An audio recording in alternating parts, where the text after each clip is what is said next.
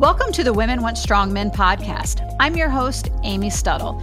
I believe it takes a strong man to appreciate a strong woman, and I'm here to bring a unique perspective to empower both sexes. I love talking with health experts, thought leaders, influencers, and people who have insightful information to share with us about our health, our society, and our pursuit for success and prosperity. Sorry, I'm laughing to start the podcast because the video started to count down and Dr. Kim just jumped like, oh my gosh. Here it's terrifying. It's a lot of pressure. okay, so on today's episode, I have Dr. Eric Kim. Uh, Dr. Kim is a WashU urologist that specializes in robotic surgery for kidney, bladder, and prostate cancer. Dr. Kim has received numerous awards and accolades for his work in urology. He's very active in research and publishing studies. This guy's amazing. We love him at Victory Men's Health. We're very fortunate to have him on the show today. So, with that being said, thank you for being on the show, Dr. Kim. Yeah, thanks for having me hopefully we've been more helpful than hurtful with uh, patients that you guys have uh, sent over. But um, patients are always, I think, very happy to with the experience they've had with you guys, and very happy to you know get a little bit more information about prostate cancer when they come over to us. Yeah. So, like I kind of mentioned just in the intro, we do refer a lot of patients uh, to Dr. Kim. We're kind of going to get into that here. Uh, when we refer, we do something called a 4K score, and that's usually when we're referring to him. But we're going to start basic with things that all men should know. And uh, this is an important podcast because it could save a life, it could save uh, someone you know's life. So, we're going to cover a lot of good information here. So, let's just start with uh, some of the basics. And let's start with what is a prostate? Because surprisingly, a lot of people don't know. That's a fantastic question. I didn't know until probably like my third year of medical school. Like I, I had no freaking clue. You know, you hear it in the news and you know it's a common place for men to get cancer, but you're like, what? Where is that organ? Like, is it is it like somewhere in my chest or something? Or but no, the the prostate is a male sex organ. It sits right at the bottom of the bladder. The job of the prostate is to make most of the semen you know, so um, men think that you know the semen is you know mostly sperm, like the testicles are making that, but sperm account for a very small percentage of the total semen volume. So the the uh, sperm have to be carried with some medium, which is what's being produced by the prostate, so that when you go to ejaculate, you know the sperm can get where they need to go. So it's okay. it's really that's the function of it. And then yeah, for whether it's by some twisted divine intervention or you know, just a happenstance because we're living longer than Moses did, the prostate, as time goes on, seems to develop a lot of problems for men, either because it gets too big or it develops prostate cancer. You know, again, very common as men get older. Yeah. So why is that? That that's a common area for cancer. Probably, you know, cancer rates across multiple cancers are going up. Um, you know, I think the latest news has been about colorectal cancers being much more common in younger patients. Yeah. So I'm sure there's some environmental factors, you know, involved. Um, but other than that, it's it's mostly a genetic risk. You know, even uh, even smoking doesn't seem to increase the chance of prostate cancer. Obviously, increases the chance of other cancers, but prostate cancer is relatively unaffected from smoking, which we know is a pretty strong environmental trigger really just seems to be strong family history. Um, African Americans are at higher risk as well. Um, and we think it's mostly genetically based for men that get prostate cancer at a, at a young age. Um, and as we've talked about, and, and, as probably a lot of people know, if you live long enough, you're going to get prostate cancer. So it's almost like, uh, again, this is maybe like my own pet theory, but it's like a nature's time bomb or, you know, uh, nature's timer. You know, you, you're kind of, it's a little I don't want to say ironic, but you know, in some ways, it's uh, interesting that the the organ you need to procreate is also the organ that eventually develops cancer if you live long enough.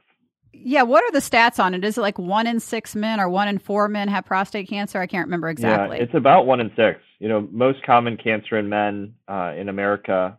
So very common. You know, just about everybody. If once you get to 50, you probably know someone that's had it. You know, yeah. been treated for it you know whatnot. So. so let's talk about what a PSA is. So I want to know uh, what is a PSA? Why are you testing it? What are you looking for? And what is normal and what's abnormal? Yeah, PSA is a great topic. You know, over the last few years, PSA has gotten extremely controversial. Uh, I think we're coming out of the controversy now, but it, it got controversial.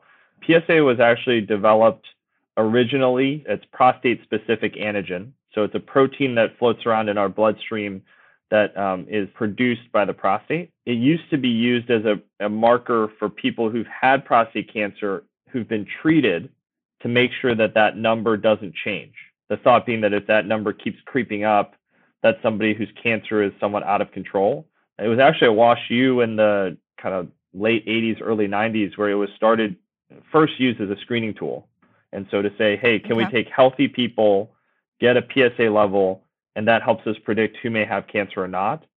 The controversy came because uh, it almost worked too well. You know, it's like uh, I, I tell patients, it's like you go fishing with a ginormous net. You know, you like catch all the fish you want, and then you catch a bunch of other crap that you didn't want. You know, yeah. so the the sensitivity is actually really high. The problem has been over the last 10, 15 years that we diagnose all these prostate cancers, some of which are non-lethal.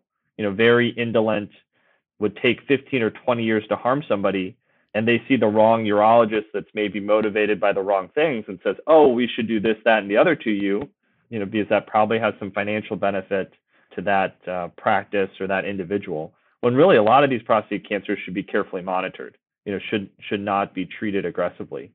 Um, and that's again maybe why we're starting to come out of the controversy because uh, urologists recognize that you know somebody was keeping tabs and you know we needed to be honest brokers about you know how to treat men with prostate cancer.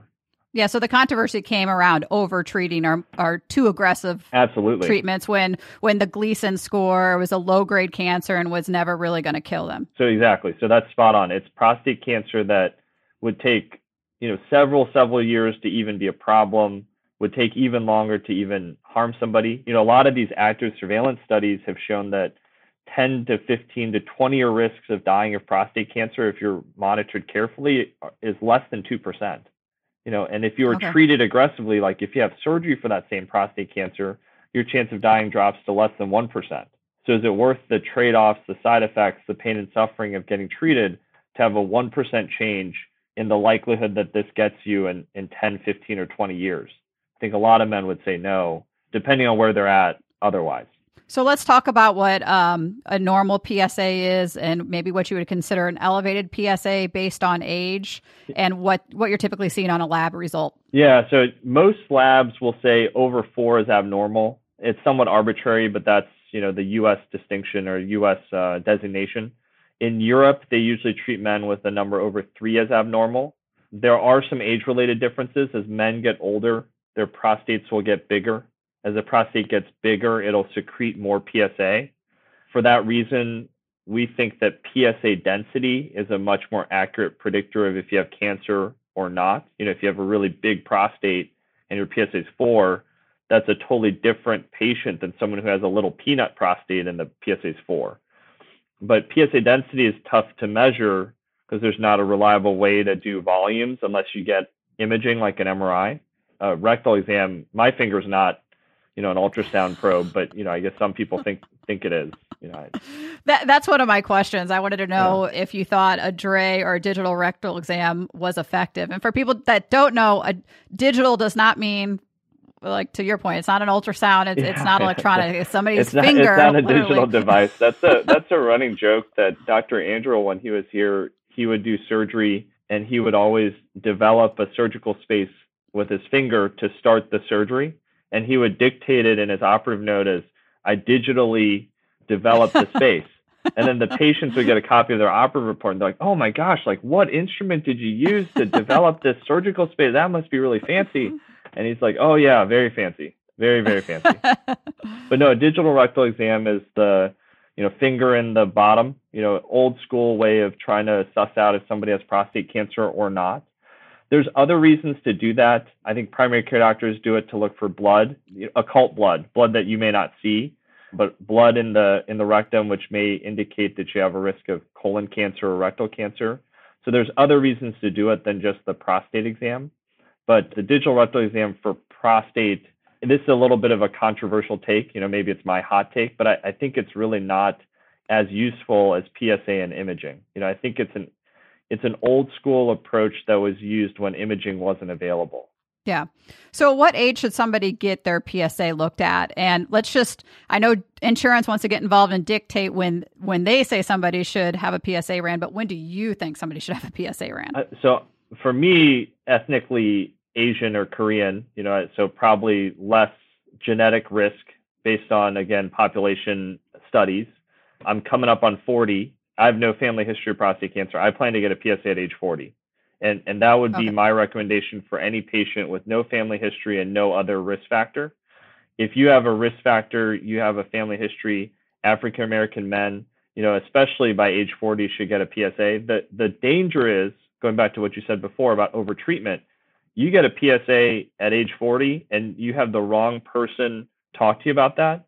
They're going to try to do a bunch of tests to you that potentially may be invasive and could have side effects when really, you know, you just want to establish a baseline, you know, because at that age, your prostate hasn't grown, uh, you know, due to time. And so that that early PSA is a great frame of reference to look back on. Because going back to your question about normal, you know, four is a totally arbitrary concept. You know, someone who's four, whose PSA has been four for 10 years, that's a totally different person than someone whose PSA is four and it was one two years ago.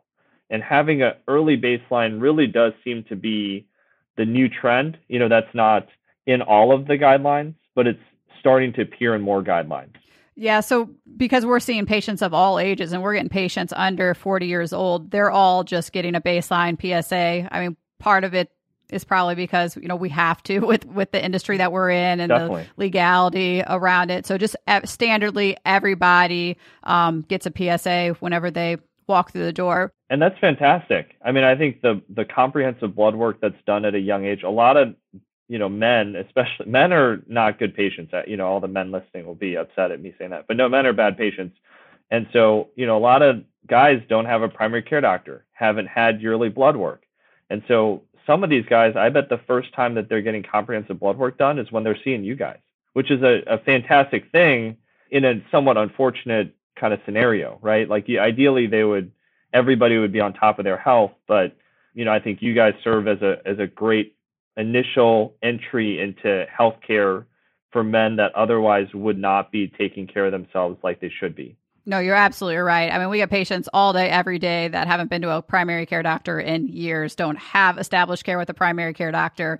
Uh, they just inherently don't want to go to the doctor, and the first time they're getting this blood test done is is at our clinic. Well, it's because they're afraid of the DRE. They're afraid they're going to get the finger yes, wave, and and I, would be afraid too. I, I, I would I would say, look, I I can put that off for a year. I feel fine. I don't need that done to me, you know. And and again, nowadays, I think you know, again, maybe primary care doctors feel differently about it. And I don't, I don't want to speak for them, but uh, especially us in urology, who are of a more contemporary uh, generation, really, we don't see high value in that that rectal exam. It's just awkward. It's it's uncomfortable, and the value we're gleaning from that is is limited. So you mentioned four kind of being an arbitrary number, but if you see a younger guy, you know, in his 30s or in his early 40s, and he's a higher PSA up there by four, are you are you behaving differently than when you see a 60 year old with a four? Oh, for sure. Uh, I think the estimates that I've seen for sub 40 year old men or sub 45 year old men is that the PSA should be less than 1.5 and maybe even less than one.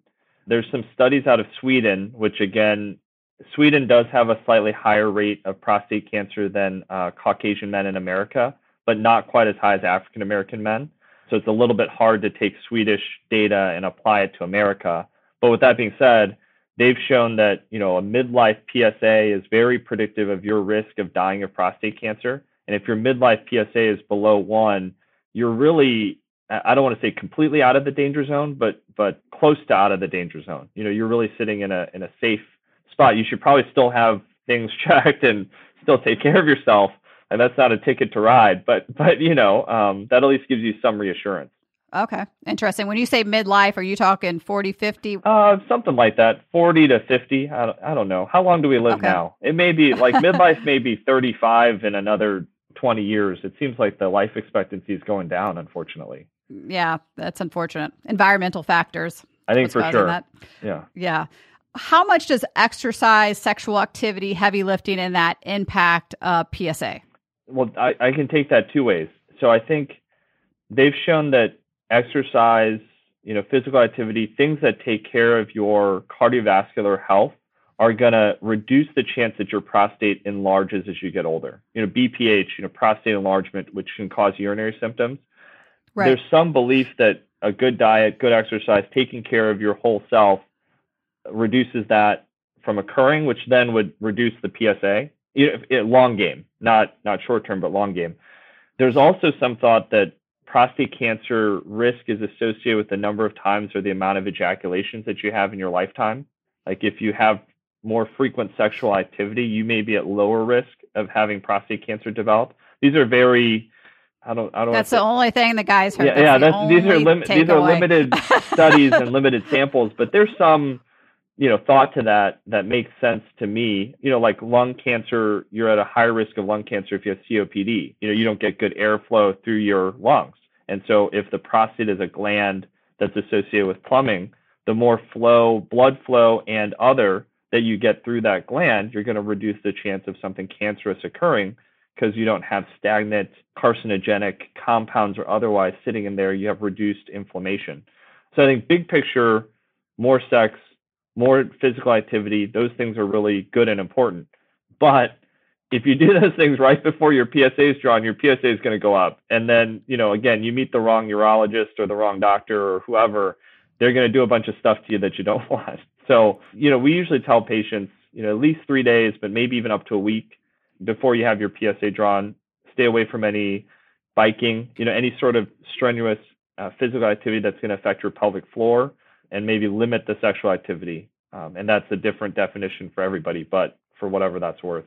Okay, let's talk a little bit about the 4K score. So that's typically one when you're getting our patients is after a PS or after a 4K score. So a lot of times, like we just talked about, it's the guy's first time ever coming to see us. They come in on that initial blood draw. They have an elevated PSA. Depending on the circumstance, obviously not everybody's the same, but they could go into what we call a 4K score. We we test the 4K. If that comes back elevated, then they're they're on to you. So you're a fan of the 4K score. Let's explain what it is, um, how you utilize it in a clinical practice. Yeah, no, the 4K is, I think, a game changer. It's unfortunate that it's not being used more. I think for those that don't know, so 4K score is a, a blood test that has to be done, you know, um, you know, at least three days after a, a DRE. So if someone's put their finger in there, they should not get a 4K. I've actually had some patients sent over from other urologists that had the digital rectal exam done on the same day that their 4K was drawn. And so obviously that's not a an accurate result. Um, but the 4K score is a blood test that looks at four different proteins in your blood that are essentially PSA derivatives. So instead of just looking at PSA, you're looking at four different derivatives of PSA, and you're uh, looking at the ratio of those four, there's a you know an algorithm or a formula that the company's developed using tons of data to predict who's going to have prostate cancer, who's less likely to have prostate cancer. It's an extremely accurate test. I think the future is actually primary care offices will will use this test as a reflex because if you send, there's only so many urologists in America. Yeah. And there's a lot of people with prostates and a lot of PSAs that are elevated. If you send every PSA elevation to a urologist, that's probably not great for the medical system. So I think the future is that primary care offices will do exactly what you guys are doing. You know, you get a PSA as part of kind of routine health. If the PSA is off, you get a 4K to better delineate who's actually at risk of something bad versus somebody that you can just monitor on your own. So that's 4K in a nutshell. How we use it, there's a lot of good evidence, again, generated from a European population.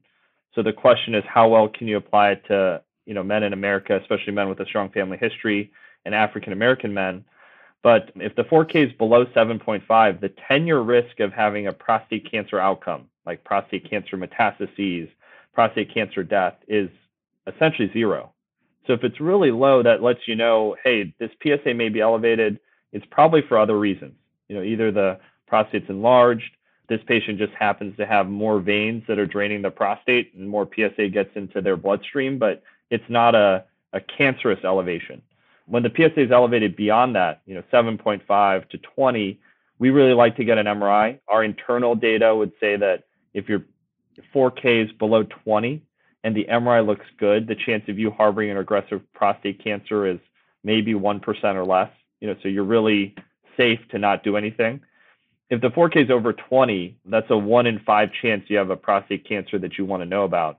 If that's my brother, my uncle, my father, I'd want them to get a biopsy. So we usually get an MRI to make the biopsy better. But for those patients that are high 4K, you know, biopsy is really in yep. their future.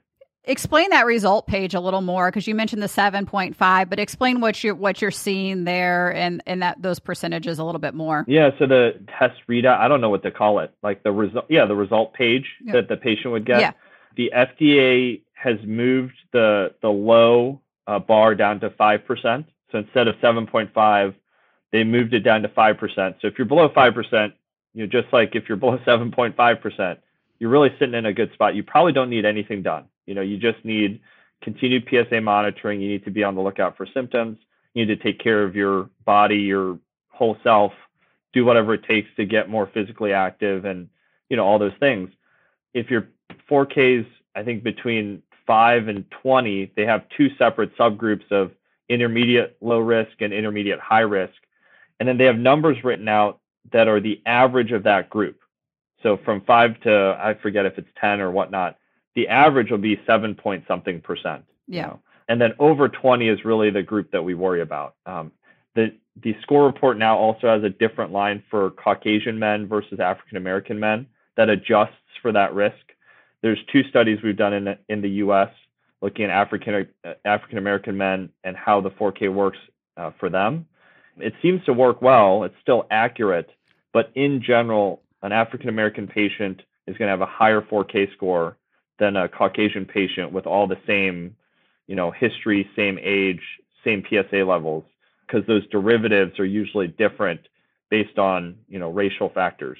So why aren't um, all clinics using the 4K score? Is there an alternative test, or did they just not know about it, or what's going on there? That's a that's a fantastic question. No, in my mind, everyone should be using 4K. Like, you know, I would love it if primary care offices would use 4K because it really reduces the number of men that don't need anything from having to see a urologist. Yeah. And, and I, again, not to poo poo the medical establishment, not to poo poo my field, but I think there is some danger in America. If you see the wrong provider, you may be getting tests and, and uh, potentially invasive things done to you that you don't need.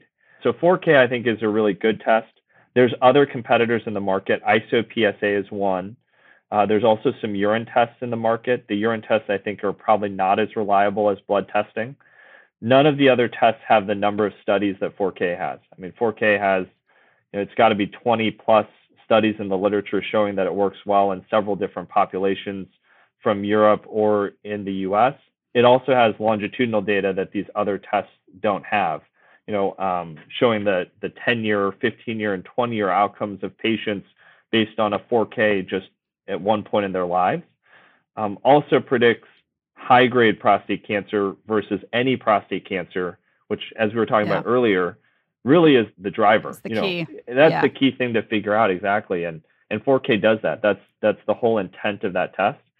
I, I think, and again, not to, I'm not I'm not actually this cynical or or this uh, I, I, I generally trust people and I think people are good, but I, I tend to think that if offices, especially urology offices, that know about 4K are not ordering or using 4K, they probably are incentivized to do more things to those patients.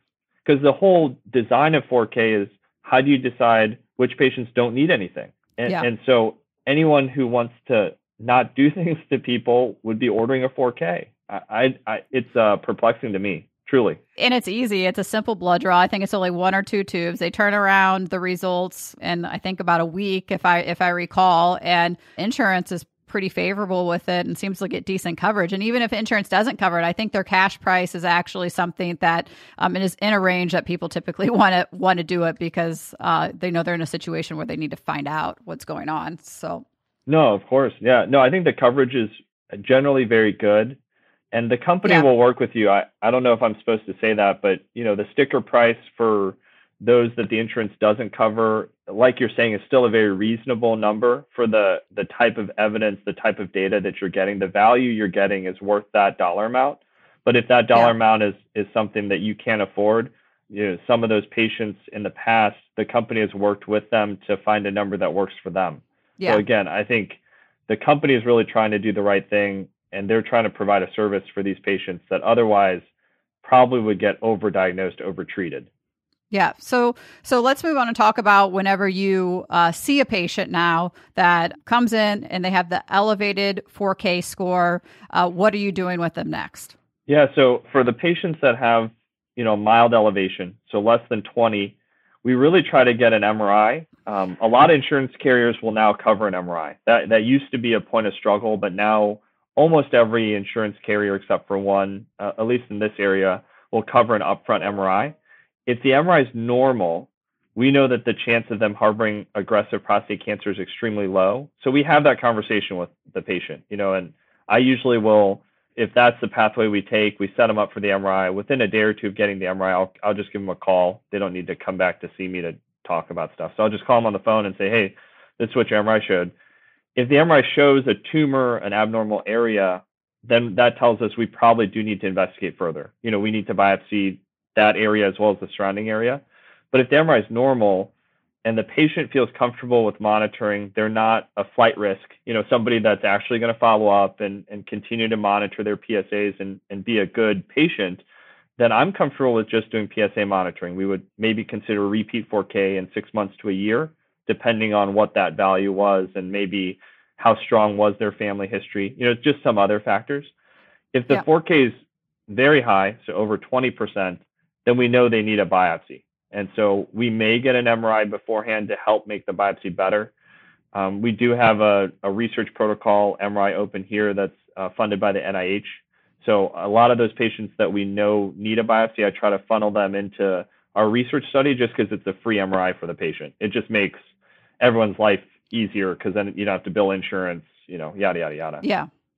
Yeah, so we'll talk about the difference between a MRI guided biopsy and then a biopsy without having an MRI prior. Yeah, so uh, that's it. Yeah, uh, unfortunately, uh, again, urologists I think historically have not won favor with patients because they're like doing all these rectal exams, and then historically, and and actually still in a lot of practices in the area, a biopsy is done with the patient awake. It's a transrectal biopsy, so the ultrasound probe goes in the rectum the ultrasound probe is probably the size of maybe two fingers, you know. So it's not huge, but it, it is a sizable instrument. And then the biopsy, you know, there, it's needles being driven through the rectal wall into the prostate tissue to pull out a needle core of prostate tissue. So if you think about a needle going through your rectum, which is not the cleanest space in the world, and then going into your prostate, you know, there's always a risk of seeding you know, some sort of infection into the prostate. So the sepsis rate historically is about 6% for men that have a transrectal biopsy. And that's even if you take the antibiotics, you do like the best clean out. I don't, you know, I don't know what the clean outs you're supposed to, you know, but some fancy clean out. So we've tried to really move away from that. I stopped doing biopsy in the office in 2018. Uh, most of my colleagues here stopped probably in 2019 or going into 2020 now we don't do, at least at WashU, we don't do any biopsies in the office just because it's not pleasant. And then if you think right. about a patient who's like wiggling and like, oh my, oh my yeah. God, then you can't help but as a human feel bad and, and maybe your sampling's not as good. You know, you're not able to get to some corner because it's uncomfortable. Um, and you maybe feel rushed because you're trying to help this patient get off the table. Um, so we do them, you know, in the operating room with some sedation really it's about a 12 15 minute procedure so it's very safe. It's not any different than a colonoscopy you know in terms of a sedation level. Uh, and we've gone to doing the biopsies through the skin. So it's usually just one maybe two needle holes in the skin under the scrotum. By going through the skin the infection risk goes to essentially zero.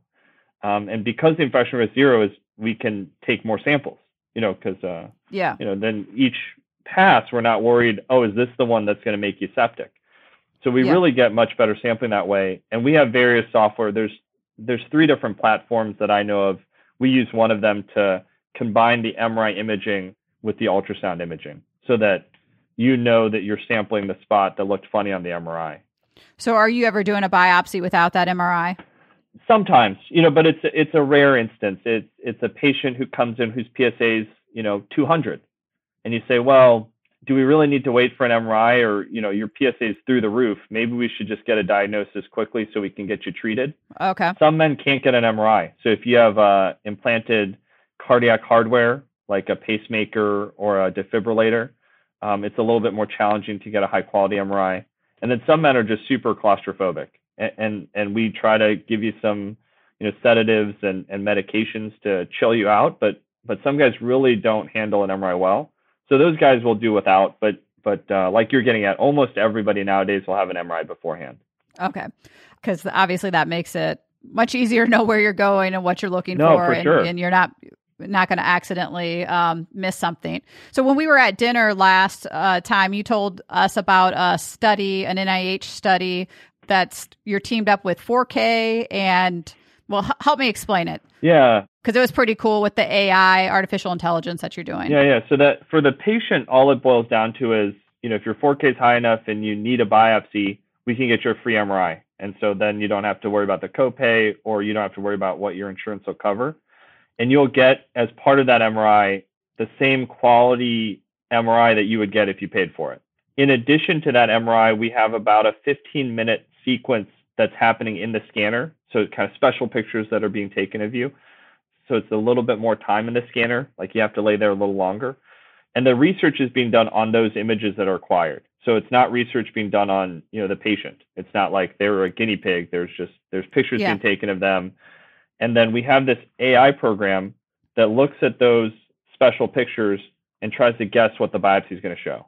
And so far, wow. the preliminary accuracy is very good. I mean, it's 90% plus. And then we do the biopsy anyway, because clinically, still, there's no other way to know what somebody has. And if they're 4K is high, they really need a biopsy no matter what. So we do the biopsy anyway, and then we're comparing what the AI predicted to what actually happens or what, what the biopsy result actually is. And again, so far the preliminary data has been good. We're at about 200 patients that we've enrolled. The NIH is funding us for about 400. The study's running through the end of 2026. So um, we still have several years left. But hopefully, the the goal in my mind would be introduce yet another tool that can correctly tell you who doesn't need anything. You know, which yeah. you know urologists, if they're listening to this, are going to hate me for that. But you know, the, the idea is again, who really doesn't need any intervention and can just be left alone. Yeah. So I mean, you're thinking there could be a day where that we're not doing biopsies on the PSA or on yeah. the prostate anymore. Oh, for sure. I think the future would be they get a 4K, they get the fancy MRI if they're able to, you know, otherwise. So 4K fancy MRI. If the fancy MRI says, hey, you don't have cancer, then you don't really need to do anything. And maybe you keep checking your PSA just in case something changes in your lifetime, but you really just can kind of go away. You don't need to see me again. If the MRI shows, hey, there may be a cancer, but it's most likely non aggressive, then we'll follow you with the special MRI once a year. And, and okay. if something changes to look really nasty, then we'll do the biopsy. And then for patients that maybe already had a biopsy, like on the outside or historically or what have you, they already have a diagnosis of prostate cancer, we can use this MRI tool, MRI based tool, to follow them very accurately so that they don't need repeat biopsies. That's the big flaw of active surveillance yeah. for, for low risk prostate cancer. Most patients get a biopsy every one to two years. So then after like year three, they're like, dude, just at yeah. this point, just take it out of me. I, I'm tired of getting biopsied. Yeah. Uh, like this is some weird long game yeah. torture that you're doing. Like I give up. Like you can you can have it, which I is twisted. That's totally twisted. Yeah. Yeah. So I, I can definitely see that. Okay, so let's say uh, you know, unfortunately, you have prost- uh, prostate cancer and you need a radical prostatectomy. Maybe explain some of the side effects that uh, come along with that, what that surgery entails, and let's talk a little bit post-op what we're doing there. But let's start with what it is and yeah. So so one treatment option if your prostate cancer is really bad enough, or maybe if you see the wrong broker, um, is to remove the prostate surgically. Um, it's thought to be a curative treatment. You know, the 15 year survival for somebody that has surgery is over 99%. You know, you you really can eliminate prostate cancer risk by eliminating the prostate.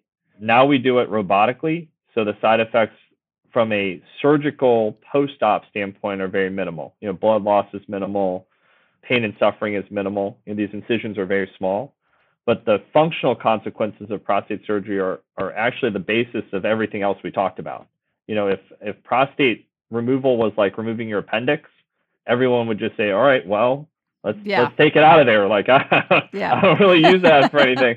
But unfortunately, the prostate, because it's a male sexual organ, is very important to sexual function and also can have an impact on urinary function. And so, um, men, when they have their prostate removed, they can have some amount of incontinence, you know, urinary incontinence. They, you know, leak when they cough, they sneeze. This generally gets better with our robotic techniques to where men are not wearing a pad by three to six months after surgery. But there's some men that still may need a pad, you know, a pad a day, just we call it a safety pad, just in case, you know, someone catches them off guard or, you know, they have a beer and they laugh a little too hard. And for men, that's, you know, a, a totally different world to deal with at age 60. I think women who've had children, especially vaginal delivery, probably deal with a little bit of stress and incontinence starting in their 30s or even 40s. And so women are like, ah, that's not that bad. And these guys are like, what? I'm gonna, I'm gonna have to wear a, a pad? You, you kidding me? Like that's crazy. Like I can't do that. So that's that's one side effect. The other main side effect is sexual. So the nerves that innervate, you know, the erectile bodies run right along the prostate. And I tell people it's almost like a, an eggshell and then you know the clear stuff like the membrane between the eggshell and the actual egg it's like always a Yeah. it's like a i don't want to say a bad word but it's like a pain in the whatever to, to Yeah. peel that off that's Yeah. like the nerves of the prostate so you, we try to surgically peel off those nerves so that they stay intact but even in the best circumstances best surgeon best patient best everything there's some nerve damage that occurs you know it, it's just it's impossible to preserve the nerves 100% and so because of that, men have erectile dysfunction. And, and, you know, hopefully a younger man would have mild erectile dysfunction that they can maybe correct with some Cialis Viagra. Um, but older men are going to need, you know, more intervention. And the other part of that I should mention, since the prostate, like we talked about, produces semen, after the prostate's gone, you know, we still would hope that you have some form of an erection. We hope that you still are able to climax and orgasm but you're not going to ejaculate. And again, I think men have a hard time sometimes understanding how you can have one without the other. Yeah, I think people associate the two together, orgasm and ejaculation, Yeah. but they're actually They're kind of separate separate. things. Yeah, you can Yeah. you can feel good, you know, without yeah, I don't I don't know a good analogy. You can you can have fun at the party without having a drink. I don't, you know, I don't know. Like you you st- it'd still be a good time, but uh yeah, it's uh, and I tell patients it's like uh, it's like coughing instead of sneezing or uh, dry heaving instead of throwing up. You know, although that's kind of gross. Um, but uh, but yeah, so that's the main sequela of, of prostate surgery. And so, uh, more reason that if you don't need your prostate removed, you don't need treatment. You really shouldn't have it because, um, again, imagine being forty something years old and you know you have erectile dysfunction that's going to stay with you for a long time. You know, um, Yeah, I mean it's a big it's a big deal, and, and we get a lot of those patients that have uh, struggled with ED after the surgery. Uh, unfortunately, a lot of times they go years before they decide that they want to do something about it, and so I think maybe that's the question that I'm curious to ask you is how soon can people really start therapy, such as uh, you know Trimix, Cialis, even penis pumps, that kind of thing. immediately. No, and I think really, yeah, I think you're right. For some reason, we have a strange stigma in America about that subject, even though, again, it's tied into the rest of your health. And so it's an important thing to consider. And yeah, again, I think the patients that we share across Victory and, and my practice, you know, I know they're plugged in and, and they have all those tools available. They know what's available. The worst part is the men that don't know what's available. They're struggling with ED and they just say, oh, shoot, I guess this is just the way it is. But like you said, Cialis, Viagra, it's been shown that earlier you start Cialis, the more likely erections recover sooner. And so we, we call it penile rehabilitation. But Right. the more you do that, or the sooner you do that, the better. Yeah. External vacuum erection devices are thought to be helpful to keep the erectile bodies nicely stretched so they don't have any sort of scar tissue form from not being used um, in the postoperative period. We usually just wait, or at least I do, for the men to have decent urinary control before we start anything because it just, I think it can be kind of awkward if uh, you know you're you're having severe incontinence and and some guys yeah, in that early period when you orgasm you can actually end up urinating and that's i think alarming to men too um, just because everything gets so Yeah. relaxed and if the bladder's full that urine will kind of shoot out of there. But no, I think yeah. Trimix is a great option. Almost, I don't want to say every man, but but almost every man um, who has some semblance of erections before surgery, if you do Trimix after surgery, should be able to get an erection. It may not, yeah. you know, be the most, you know, what have you. It may, it may not be the the best and greatest, or you know, it's not what uh, what it was like when they were 25. But yeah, you know, should be able to have a, a usable erection with Trimix. And if all those things fail, there are implantable devices. I don't do those, but we have several surgeons here that that do them often. Um, Dr. Arnold Bullock is actually, I think he's like one of the top five people in the country for that surgery. Um, so does them very often with good outcomes yeah, we don't have a lot of patients that need them, but if if they fail on all treatments, that's who we send our implants yeah. to. Yeah, um, so. Is him and our patients. The handful that I can think of that have had them uh, had a really good experience with him. So that's good information. So is there, you know, a, a young man that's listening to this, um, you know, is his brain's probably like, oh my gosh, this is a lot of information. Oh, yeah. Is there anything that young men can do to prevent prostate cancer? Not that we know of. I mean, a lot of it's genetic risk.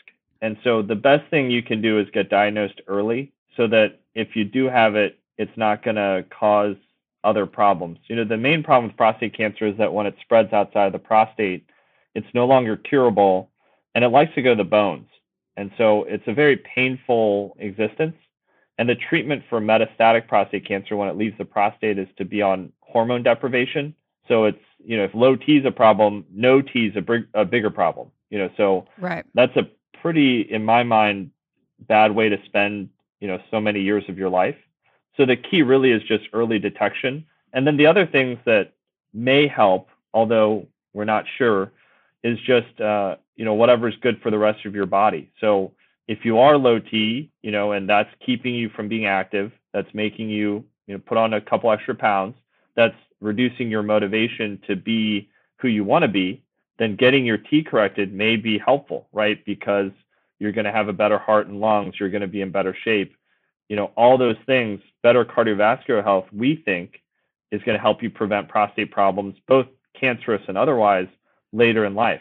And especially if they go to victory and they do that and they get some early blood work done, then you kind of get all your bases covered as a young man, you know, um, in one spot, which is a really nice thing. Yeah, and, I got to say that's one thing that we appreciate about you um, is that you understand hormones. So whenever uh, Dr. Andriole, I always pronounce his last name. You got, I think you got right.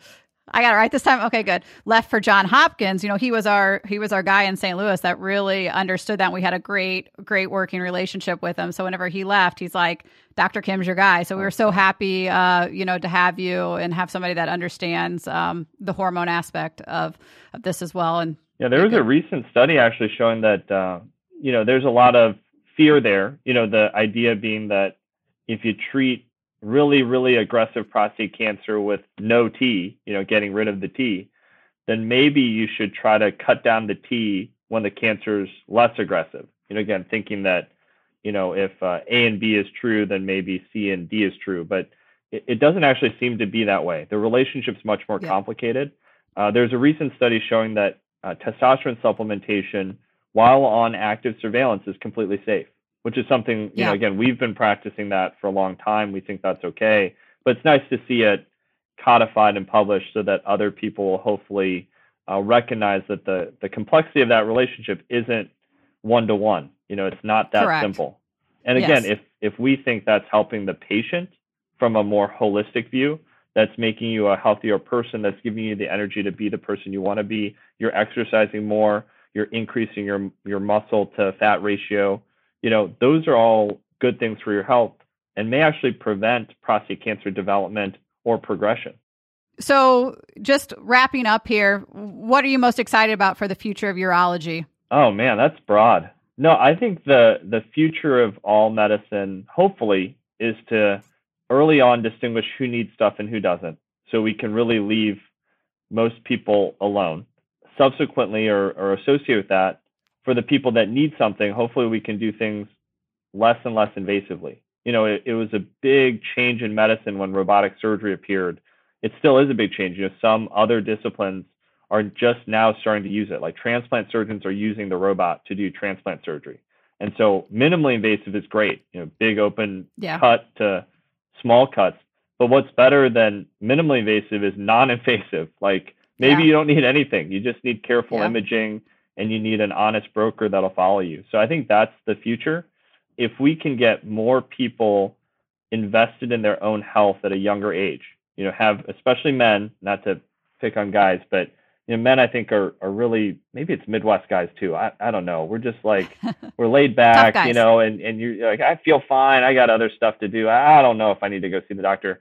But you know, getting young guys invested in their own health would go a long way to uh, eliminating, maybe preventing, avoiding disease and problems in their later years.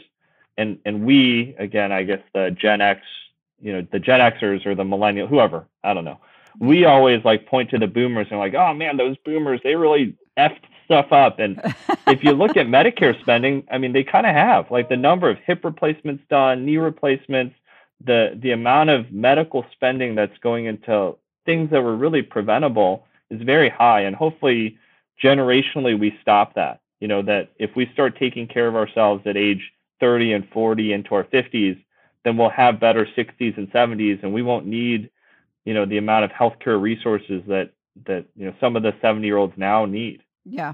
Yeah. So that's the hope. And again i think what you guys are doing is along that mission. Yeah i agree. Because it's a much less intimidating place for someone who's not used to the medical environment to get plugged in you know get their health really figured out yeah, I mean, one of the main missions that we have at Victory is kind of breaking down that stigma that's been associated with men taking care of themselves around hormones, around sexual health, and like make a brand that people want to be associated with and want to talk about uh, that doesn't carry a, a stigma around it. So that's been our mission the last seven, eight years. So seems to be catching on. So yeah, we'll just keep fantastic. going with that. keep doing it.